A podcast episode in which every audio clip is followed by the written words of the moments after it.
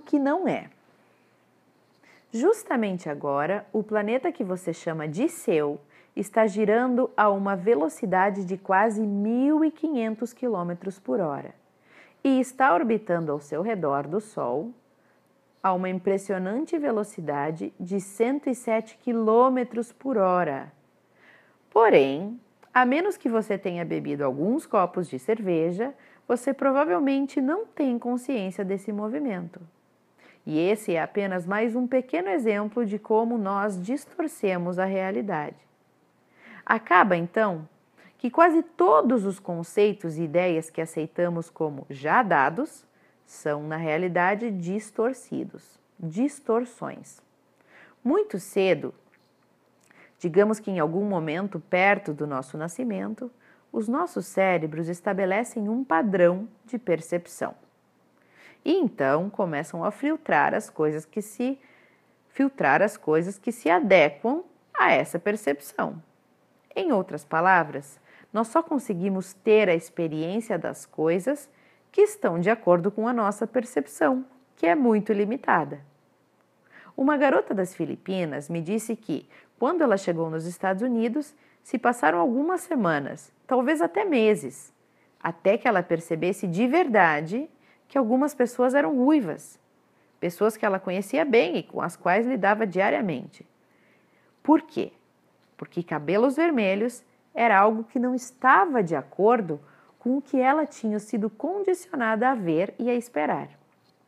Então, por vários meses ela ficou subjetivamente cega para os cabelos vermelhos, vendo como castanhos. Os cientistas sabem agora que o cérebro recebe 400 bilhões de bits de informação por segundo. Para dar a você uma ideia da quantidade de informação que isso significa, considere que seriam precisos aproximadamente 600 mil livros de tamanho médio apenas para registrar 400 bilhões de zeros. Não é preciso dizer então que isso tem muitíssimo de realidade.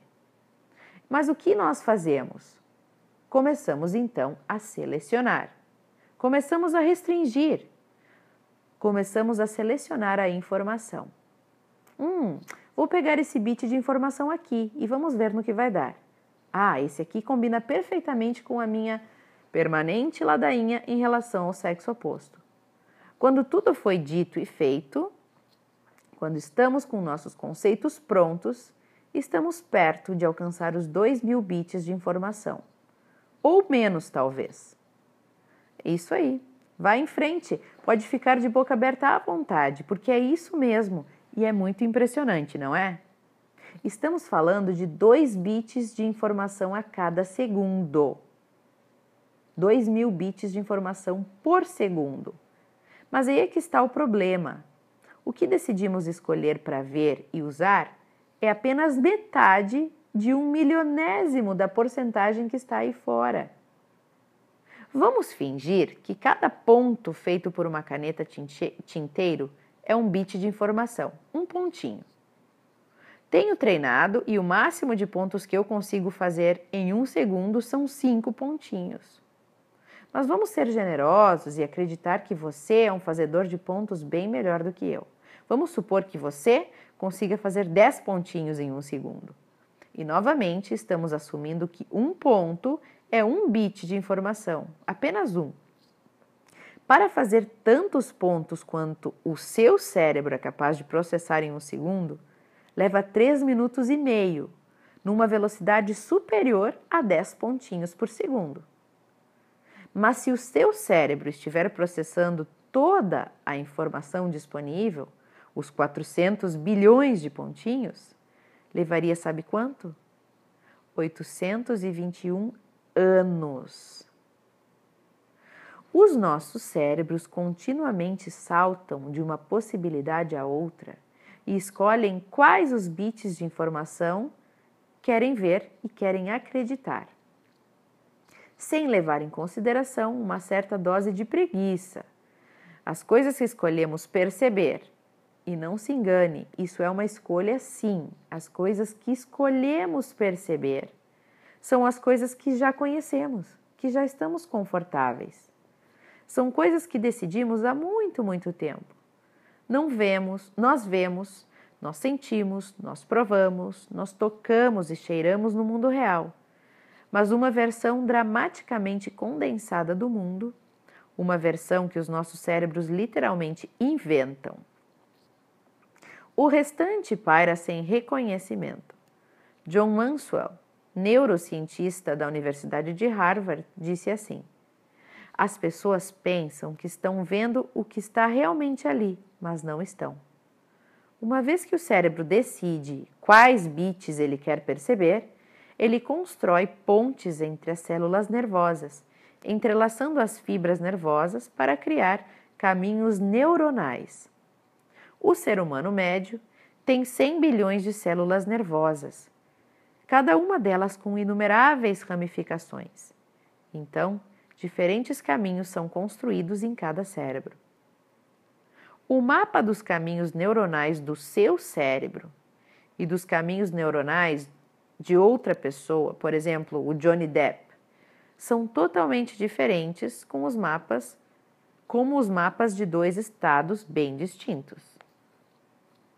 Uma vez conhecendo os caminhos desse mapa, você para de viajar pelo restante do país.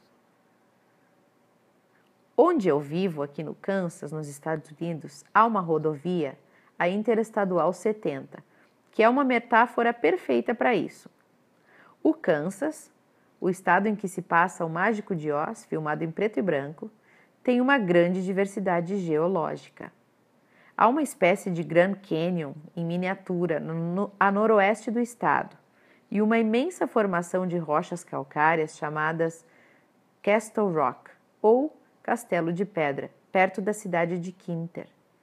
Mas, já que as pessoas passam pelo Kansas raramente, já que as pessoas que passam pelo Kansas raramente saem da Interestadual 70, ninguém tem a menor ideia de que essas formações geológicas existem aqui. As pessoas simplesmente ignoram a beleza e a paisagem que vale a pena ser vista e chegam à conclusão errada de que o Kansas é completamente plano e enfadonho. Mas essa não é a realidade, elas só não estão vendo. Da mesma forma que quem planejou esta rodovia interestadual 70 e optou por fazê-la na parte mais plana e de mais fácil acesso do Kansas, nós também construímos os nossos caminhos neuronais pelas rotas mais simples aquelas que já percorremos muitas e muitas vezes antes. Mas isso não nos mostra a realidade, não chega nem perto da realidade. Nós nem começamos a ver o que está aí para ser visto.